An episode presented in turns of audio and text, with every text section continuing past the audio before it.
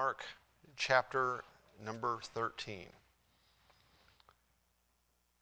And as he went out of the temple, one of his disciples said, They saith unto him, Master, see what manner of stones and what buildings are here? And Jesus answering and said unto him, Seest thou these great buildings? There shall not, one, not be left one stone upon another that shall not be thrown down. And he that and as he sat upon the Mount of Olives over against the temple, Peter and James and John and Andrew asked him privately, Tell us, when shall these things be, and what shall be the sign when all these things shall be fulfilled? And Jesus answering them began to say, Take heed lest any man deceive you. For many shall come in my name, saying, I am Christ, and shall deceive many.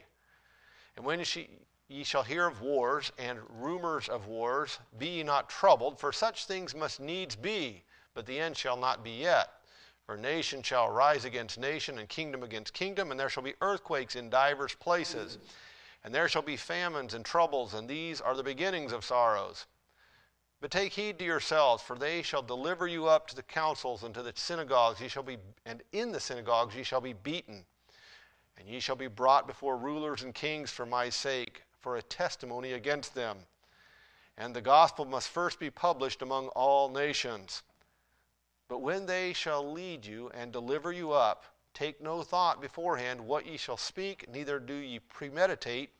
But whatsoever shall be given you in that hour, that speak ye. For it is not ye that speak, but the Holy Ghost.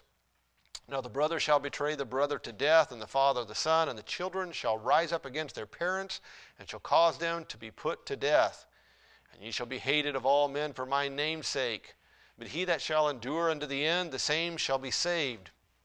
And when ye shall see the abomination of desolation spoken of by Daniel the prophet standing where it ought not, let him that readeth understand.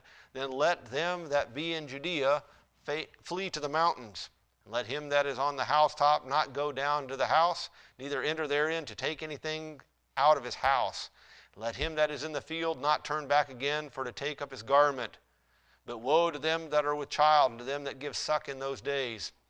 And pray ye that your flight be not in the winter, for in those days shall for in those days shall be affliction, such as was not from the beginning of the creation which God created unto this time, neither shall be. And except the Lord had shortened those days, no flesh should be saved, but for the elect's sake, whom he hath chosen, he hath shortened the days. And then, if any man shall say unto you, Lo, here is Christ, or Lo, he is there, believe, them, believe him not. For false Christs and false prophets shall rise and shall show signs and wonders to deduce, if it were possible, even the elect. But take ye heed, behold, I have foretold you all things. But in those days, after the tribulation, the sun shall be darkened, and the moon shall not give her light. The stars of heaven shall fall, and the powers that are in the heaven shall be shaken. And then they shall see the Son of Man coming in the clouds with great power and glory. And then shall he send his angels and shall gather together his elect from the four winds, from the uttermost part of the earth to the uttermost part of heaven. Now learn a parable of the fig tree when her branch is yet tender and putteth forth leaves. Ye know that summer is near. So ye in like manner, when ye shall see these things come to pass, know that it is nigh, even at the doors.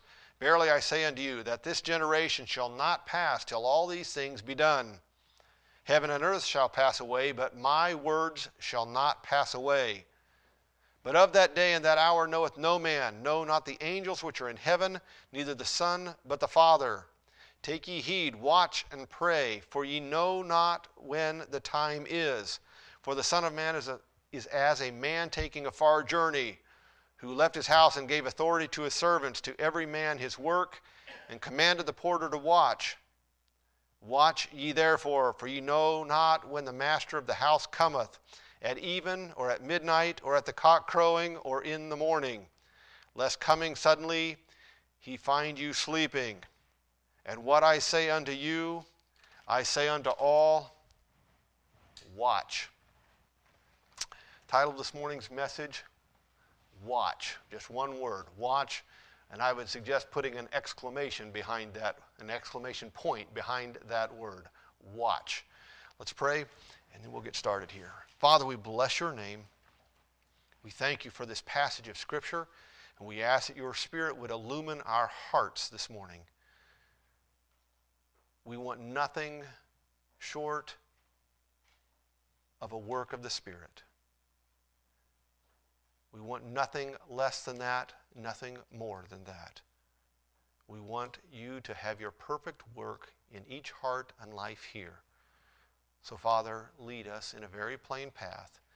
We are such foolish little children and get so easily distracted and off the course. So, take us where we need to go. For we ask this in the precious name of Jesus Christ. Amen.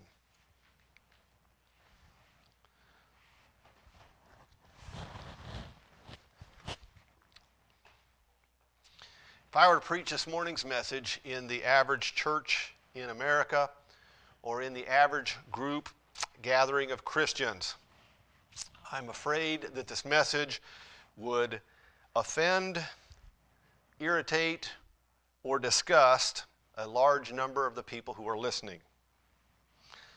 I hope that will not be the case here this morning. Because it is not my intention to irritate, offend, or disgust you.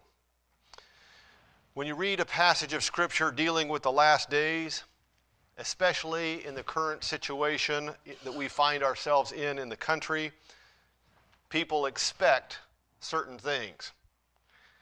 They expect you to take this opportunity to criticize the government.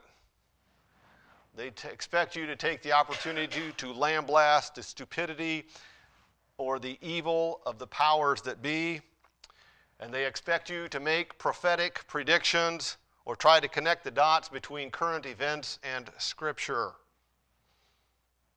If you do not do those things after having read a passage of Scripture like this, some will roll their eyes in irritation, like you missed your opportunity. Some will throw up their hands in disgust, and others will just be plain offended. Once again, I hope that will not be the case here this morning. The fact of the matter is, I'm not saying that those reactions are not warranted or maybe even deserved. And there may, may be a time and a place for statements and applications of that sort. But that isn't the point of this message. The reality of the situation is I'm a very practical man. I do not try, as David said, I try not to meddle in matters that are too high for me. I approach almost every situation in life with this question What do I need to do here? What is my responsibility here? If it doesn't apply to me, if there's nothing for me to do in it, I try not to get involved in things which I have no control or I have no action that's needed from me. Over the years, I have found that prophecy, the people who are really fond of prophecy, there's three, there's three traps that people fall into when they're dealing with prophecy. Number one, they often get lost in the details of the last days. They often get lost in the, the details of the last days. It's a very easy thing to do. They read the headlines in the newspaper and they try to fit them into the prophecies of the scripture. No doubt, many of the headlines of our newspaper today seem to fit the prophecies of Scripture without much imagination. At least at the time they do.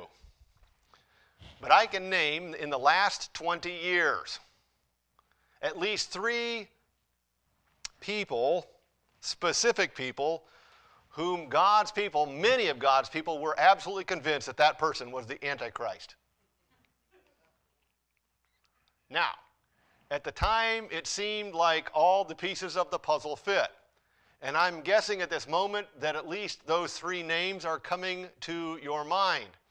And if I asked you today, do you believe that that person is the Antichrist? You'd say, I don't think so. I think that boat sailed. In fact, some of those are people are dead already, okay? So they were not the Antichrist. But you have heard that bandied around, and many of God's people at the time thought that the puzzle piece fit just perfect. What that means is that all of the thinking and all of the predictions at that time were wrong. It's very li- tempting to look at our current circumstances and fit them into the end times puzzle. We must be very careful about doing that. Sure, at this moment they do seem to fit.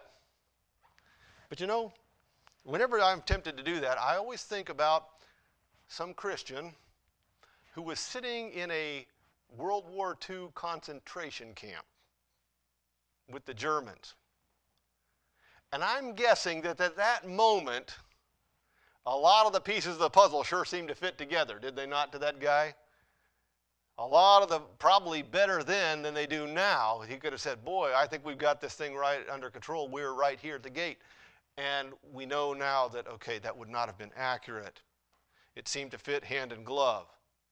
It's a trap when we try to uh, figure out all of these, the, the details of the end times. The second trap that people fall into prophecy is they often get lost in time predictions. They often get lost in time predictions.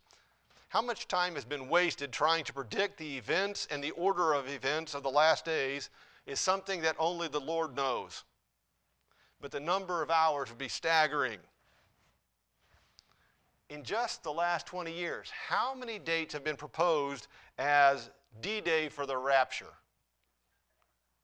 Just in our short span of life. We can say, well, that guy predicted it, and those people predicted it, and this guy predicted it, and this is the date that was set, and this is the year that was set. The fact of the matter is, when I was a teenager, I was quite convinced by the, the teachings of the time and the, the preaching and the positions that people were taking at the time that I would never actually get married. That the Lord's return was so imminent at that moment that I would not have a chance to go off to college and graduate from college and be married. I did not think that would take place because of the teaching and the preaching on the end times and the time predictions that were being taking place. And here I am, 30 years later. Almost all of my kids are married or out of college, okay? And so what I thought could have been taking place was supposed to end 30 years ago has still not happened. And still, time predictions are being made. Number three trap that people fall into in prophecy they get lost in the mysteries of prophecy. They get lost in the mysteries. Even a quick reading of prophetic scripture will show that the information given is in a mysterious form. We are looking, as the Bible says, through a glass darkly. It's done so that we cannot get too clear a picture of the exact events. The interpretations of the statements of prophecy can vary so greatly that they're not even in the same ballpark. Two guys will make predictions on the same piece of information, but it's so unclear to us that they're not even in the same realm. My friend, God doesn't have any trouble speaking plainly. When God wants to speak plainly, he speaks plainly. He chose to put a veil over most of the details of the last day. Yet men will take these mysteries. They will draw their own conclusions. And then they will fight tooth and nail over with men who've made different conclusions. They spend their lives trying to prove and defend their conclusions by the rest of the Scripture. If we try to draw a clear picture of what God intentionally gave as a mystery, we are falling into a trap. Our message does not lie in that direction this morning. We will skirt around all of those traps and seek a practical thought through this passage of Scripture. Be very straightforward this morning, easy to understand. Number one, the Lord is coming back. Can we get more simple than that? The Lord is coming back. You need not turn there. It's a familiar passage of Scripture, but let me read it to you. Acts chapter number 1, verse number 6. When they therefore were come together, they asked of him, saying, Lord, wilt thou at this time restore again the kingdom to Israel? And he said unto them, It is not for you to know the times nor the seasons which the Father hath put into his own power. But ye shall receive power after that the Holy Ghost has come upon you, and ye shall be witnesses unto me both in Jerusalem and in Judea and Samaria and under the uttermost part of the earth. And we had spoken these things while they beheld, he was taken up, and the cloud received him out of their sight. And while they looked steadfastly toward heaven, as he went up, behold, two men stood by them in white apparel, which also said, Ye men of Galilee, why stand ye gazing up into heaven? This same Jesus, which is taken up from you into heaven, shall so come in like manner as ye have seen him go into heaven. My friend, the Lord is coming back. Verse number 31 says, Heaven and earth, of our passage 13, 31, heaven and earth shall pass away, but my word shall not pass away. When you woke up this morning, were you surprised that when you slid out of bed that your feet actually hit the floor and that the floor was actually there? Was that a shock to you? When you got up this morning and you looked out the window was it a big shock that the sun was rising? No, you expected both, you counted on both, and if the sun was not up when you got up, you knew that it was only a matter of time. You can mark it down, you can underline it, you can circle it in red. The Lord is coming back. There's no question on that point more sure than the sun will rise tomorrow morning, more sure than the earth will be there to walk on, Christ is coming back. It doesn't matter how many foolish men have made predictions about the times and, the, and the, all through the centuries, and they were proved false, that they had the wrong time. None of that matters. Christ is come, coming back. But you know what's weird? For some reason, we always focus on the last three words of that phrase Christ is coming back. We focus on the event and not the person. Do you realize who is coming back? This is the important part of this statement, right? Christ is coming back. It is the who not the when or the event. It is Christ is coming back. Christ, our Lord and Master. Jesus Christ, the spotless Lamb of God. Jesus Christ, the Savior of the world. Jesus Christ, the friend that sticketh closer than a brother. Jesus Christ, the fairest of ten thousands. Jesus Christ, King of kings and Lord of lords. Jesus Christ, the one who loved you enough to leave heaven and take on flesh and die in your place, is coming back to get you the bridegroom returneth. For those of us who know and love him, how could that possibly be a fearful, unsettling thing? We focus on the event and not the person. My friends, Christ is coming back. If we lose sight of the fact and focus on the event rather than the person, we'll find ourselves struggling. But there is no struggle when we focus on the person of our blessed Lord. First thing, Christ is coming back. Point number two I have been given work to do. I have been given work to do. When I originally wrote that point, I wrote, I have work to do. But that statement leaves a loophole. That loophole needed to be closed. You know, many Christians today, in fact, I, we almost might say all Christians today, are busy. Their lives are so full that they run from one event to another. If they end up finding that they have a 10 minute window in their life, they find 11 minutes worth of work to stuff into that window. Life is busy. And in the busyness, we take comfort that we are using life wisely. But it doesn't necessarily mean that. You know what? Life is full of things that are not necessarily evil things that are enjoyable, things that are even profitable, things that are even expected of us by others. But that does not mean that we are supposed to do them. When they were looking for the Lord Jesus as a young boy, you remember the family expected him to be in the company. They were traveling back home, and the family expected them to, him to be with them. After several days, they figure out he's not here, and so they go out searching for him. Now, to be with your family was not a bad thing. To be traveling home is something that would be say, well, that's something necessary. To be doing this and do what the other people were expecting, you'd say that's reasonable. And what did the Lord Jesus say when they found him? Didn't you know I was supposed to be about my Father's business? Just doing what everybody else expected, just being busy, isn't the answer here, my friend. Just because we have work that we have called ourselves to do isn't the answer. We have been given work to do. That is the point. We have been given work to do. Look at verse number 34.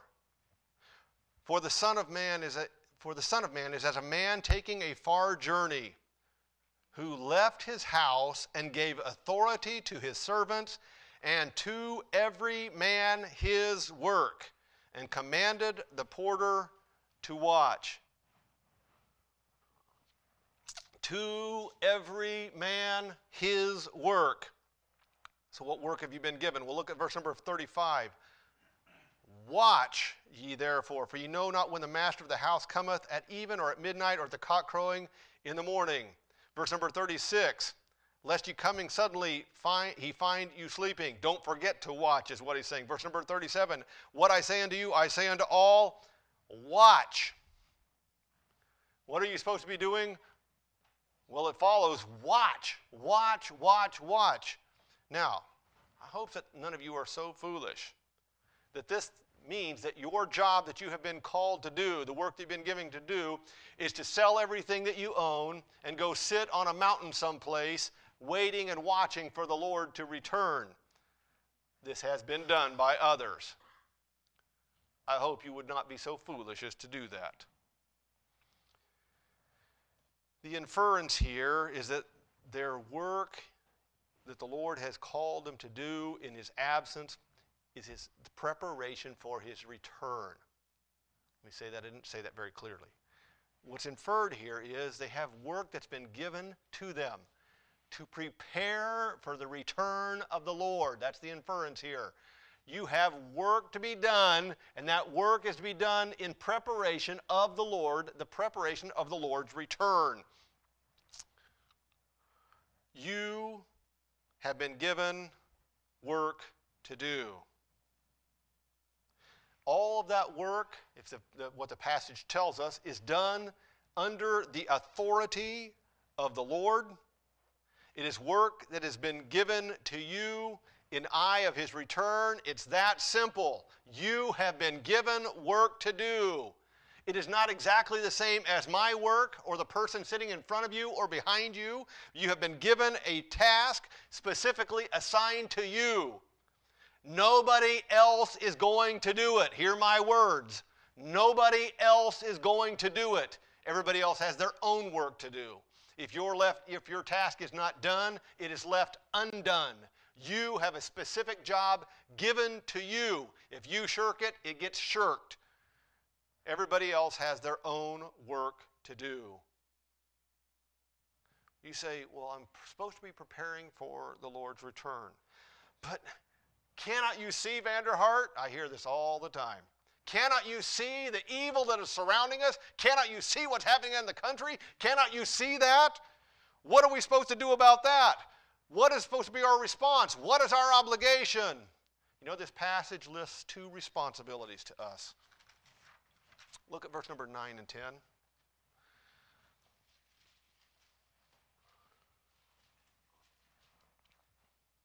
But take heed to yourselves. That's another way of saying watch. Take heed to yourselves, for they shall deliver you up to the councils, and in the synagogues you shall be beaten, and you shall be brought before rulers and kings for my sake, for a testimony against them. And the gospel must first be published among all nations. We are to take heed to ourselves. In other words, not only are we supposed to be watching for the Lord so that we do not get distracted from Him, but we are to watch ourselves to not get distracted from what we have been called to do. And what is the work that we've been called to do concern, where the world is concerned? Are we supposed to take heed of the world so that we can complain about them? Isn't there an awful lot of that going on? Get into a conversation with anybody these days. With anybody. And what comes up? Criticism after criticism. Can, have you heard how stupid these people are? Have you heard what they just did? Can you imagine what's going on here? All it's complaint after complaint after complaint, criticism. Okay, are we supposed to take heed so we can condemn and criticize them? Lots of that going on. But you say, they're evil and they're doing stupid things. True. What does the passage say? Take heed for yourselves, for they shall deliver you up to councils, and in the synagogues you shall be beaten, and you shall be brought before rulers and kings for my sake, for a testimony against them. As far as evil is concerned, you are supposed to be a testimony. You're supposed to stand as a testimony against them. Now, what exactly does that mean? What does it mean? You're supposed to be a testimony against these people who are hauling you off and killing you. All right, well, let's boil this down. We know that evil is evil, right? we know that the world is worldly. Is merely pointing that out the work that we have been given to do? Hey, you evil people, you're evil. Hey, world, you're worldly.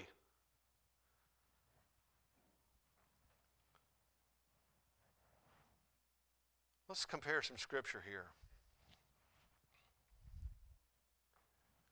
When the Lord they brought before the Lord the woman taken in adultery.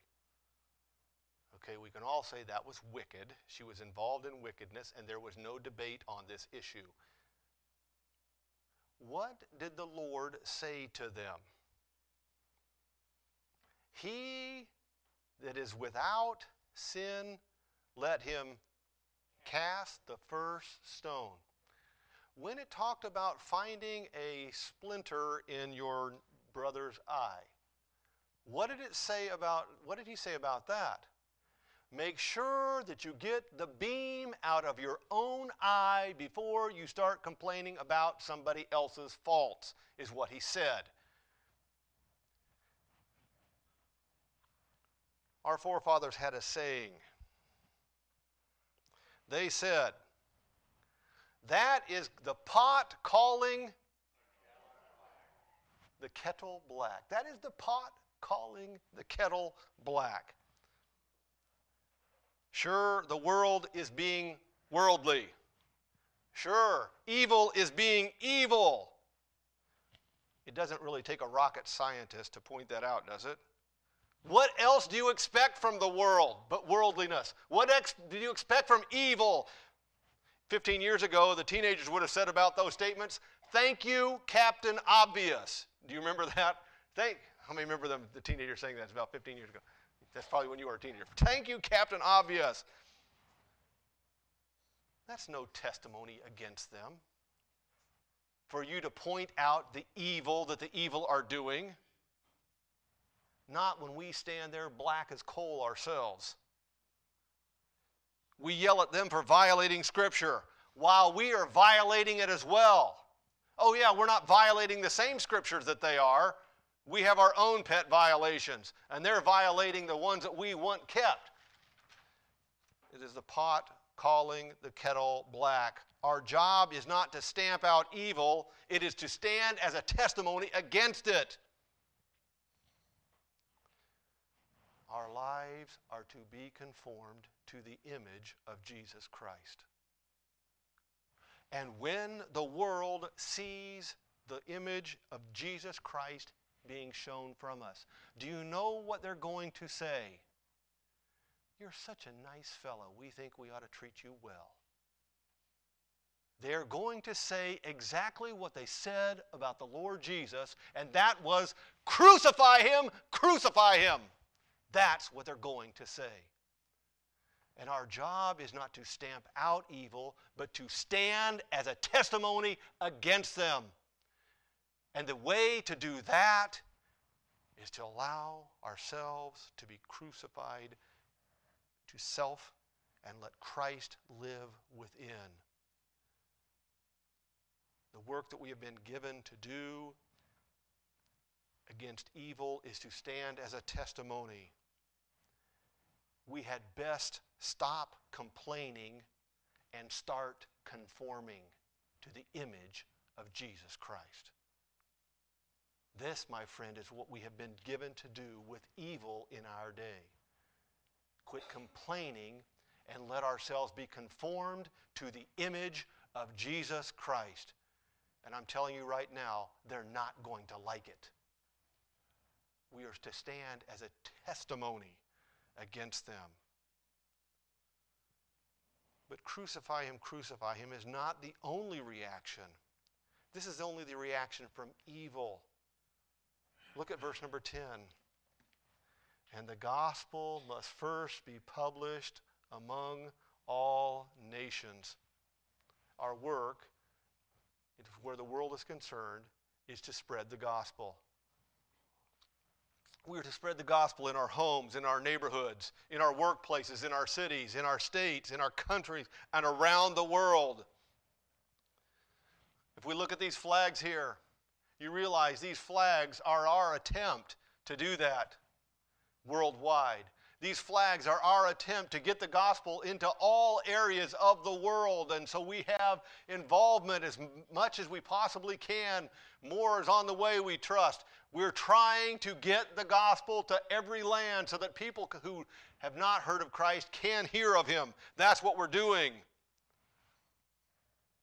This does not absolve us of our own section of the world, by the way just because you give to Faith Promise and just because you support missions does, around the world does it not absolve you of spreading the gospel in your home, your neighborhood, your workplace, your city, your state, and this country.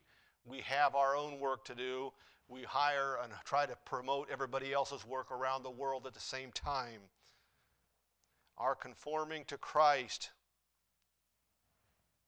so that he might live again through us will be the way that our work of spreading the gospel will be accomplished. It is conforming to the image of Christ that causes that to happen as he is allowed to live his life through us. Point number one the Lord is coming back. Point number two I've been given work to do. If I lose sight of the Lord, I will struggle in both of these areas. Point number three I don't know how much time that I have, so I must be diligent. I do not know how much time that I have, so I must be diligent. You know, I don't really know how the scripture could be much clearer. Look at verse number 32. But of that day and that hour knoweth no man, no, not the angels which are in heaven, neither the Son, but the Father. Nobody knows. Verse number 33 Take ye heed, watch and pray, for ye know not when the time is. You don't know. Verse number 35 Watch ye therefore, for ye know not when the master of the house cometh, at even or at midnight, or the cock crowing, or in the morning. You don't know. The Lord is coming, that is sure. But when it'll happen is unknown. You know, this is done specifically on purpose. because we have two tendencies. Our first tendency is to procrastinate. How many of you here are procrastinators? Why do today what can be put off till tomorrow? That's your life motto. If I don't have to do it today, we'll just roll that back to tomorrow. If we knew the Lord wasn't coming, if we knew exactly when that date was, we would be tempted to do exactly that with His work. Why would we do that? We got some time coming here. We could do that later on, a little more convenient time. That is one of our tendencies, is procrastinate. If we knew the day, we'd procrastinate. The other tendency is to become goal oriented. When we have a task, we immerse ourselves in it. I fall into this category. I have a trick that I use on myself when I have an unpleasant task to do. I break the task down into what I figure about 10 minutes. Vanderhart time, so that's not very good at this, but about 10 minutes, okay? I tr- this, it should take me 10 minutes to get this job done. And then I set my timer. I set my clock, I got a timer on my phone, and so 10 minutes. And I hit that button, and away I fly. And now it is about getting the job done, okay, before that timer goes off. Rarely does that happen, but it's ringing and it's irritating, and you swing a lot faster, you do a lot faster when that thing is ringing, and you're, I'm, I'm late, I'm late, I'm late. Everybody understand? Well, some of you won't understand that. The procrastinators say, Why would you do that? The rest of you say, How many say, I understand exactly where you're at here? Okay. Differences in personality. It's an effective way to get through unpleasant tasks. But if we knew that the Lord was going to return, half would procrastinate, the other half would have a race against the clock. We would quit focusing on the Lord and we would focus entirely on the task. We would race the clock and lose our first love. We would focus all of our attention on the task instead of the Lord. I do not know how much time I have. I may only have one minute, or I may exit this mortal sphere before, and in death. So I must be diligent. I must work in the moment that I have right now, for it may be the only moment that I have. If I let myself get distracted from the Lord, I will struggle to be diligent. My friend, the Lord is coming back. I have been given work to do. I do not know how much time that I have left, so I must be diligent. And number four, I must not get distracted or unnerved by the events around me. I must not allow myself to get distracted or e- unnerved by the events around me. Now, don't tell me this isn't a struggle these days. I do not know when I've seen more Christians who seem like they're about to blow a gasket than at this moment. The events around us seem to be unnerving us. But look, verse, verse number seven. Try to envision this in your mind, what's taking place here as we read. And when ye shall hear of wars and rumors of wars, be ye not troubled, for such things must needs be. But the end shall not be yet. For nation shall rise against nation, and kingdom against kingdom, and there shall be earthquakes in divers places, and there shall be famines and troubles, and all these are the beginnings of sorrows. But take heed to yourselves, for they shall deliver you up to councils and the synagogues, and you shall be beaten, and shall be brought before rulers and kings for my sake, for a testimony against them. You see what it says? What does it say our response is to be? Verse number seven Be ye not troubled. Why? Are they not troubling events? Wars, rumors of wars, famines, getting hauled off to, to jail? For such things must needs be. Now, what does that mean? It means that before the Lord can return, these things have to be happening. You know what we're like? We're like little children who are waiting for their grandfather, the much loved grandfather, to return, to come to their house via an airplane. And so they're waiting, they're anticipating the return of their grandfather, the coming of their grandfather. And they hear the roar of the airplane engine overhead, and it scares them, and they start crying, and they want that sound to go away. Not realizing that it is that noise that is bringing that one they're anxious to see. Do you not realize that the things that we are like, no, must be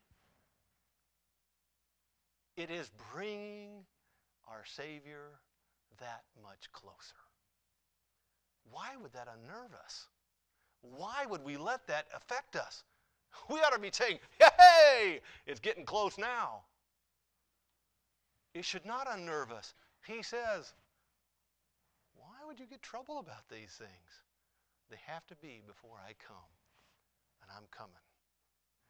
Do not let yourselves get unnerved or distracted. You know, distracting is an old trick of the devil. He's like the sleight of hand artist back in the carnival days. What do they do? They get you distracted with this hand, and meanwhile, they steal your wallet with the other hand. This is exactly what the devil does to us. He gets us distracted with his one hand while he gets us to quit doing what God has given us to do with the other we cease to accomplish the work for which we were given. And verse number 35 to 37 warns us of that. Watch ye therefore, for you know not when the master of the house cometh at even or at midnight, at the cock crowing, or in the morning, lest coming suddenly he find you sleeping.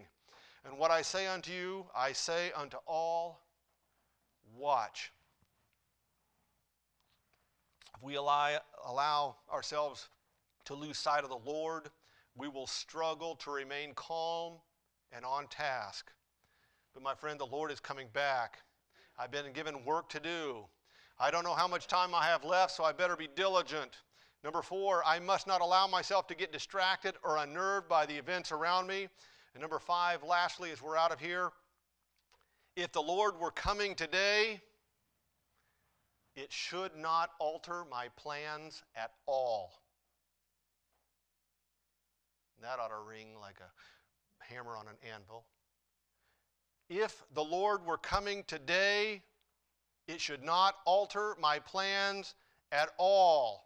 If I am living every moment like it could be my last, why should the knowledge of the exact time of the Lord and his return alter my plans for the day? Think of it this way. Suppose you're, you work for a large firm and you hear that the big boss from out of state, the big boss over the whole company, is coming to your, to your town, to your office to do an inspection. And so your manager over your office says, hey, this is what we've got to get done before the big boss comes. And so they give you a workload. And you look at that workload, and the big boss is coming in, in a, just a couple of days, and they give you your workload, and you're like, whoa, this is a lot. And so you tear into it. You diligently work. And you work and you work and you tackle this project. And on the day that the, the big boss is supposed to come, he's supposed to show up at 3. On that day in the morning, you realize, we're going to make it here. I'm going to be done with my work by noon before the big boss gets here. I'm going to be done with my work at noon. So at 9:15 you take your regularly scheduled break and you're sitting in the break room for a few minutes drinking your cup of coffee, and the big boss walks in, and you're sitting on break. Do you start, do you start apologizing for being on break? Do you start running for your office trying to, to quick make it look like you're busy? The only people who do that are the people who were slacking beforehand. If you have been diligent about your business, sitting on your regularly scheduled break is not an issue. Right? It is the slackers who say, I have got to make it look busy. It is a deception. And if you knew that God was going to come back, if the Lord was going to return today, and it altered your schedule whatsoever, you are a deceiver. Do you understand that? We are to be diligent now. We cannot try to ch- change things just to make it look good at the last minute. The Lord is coming back.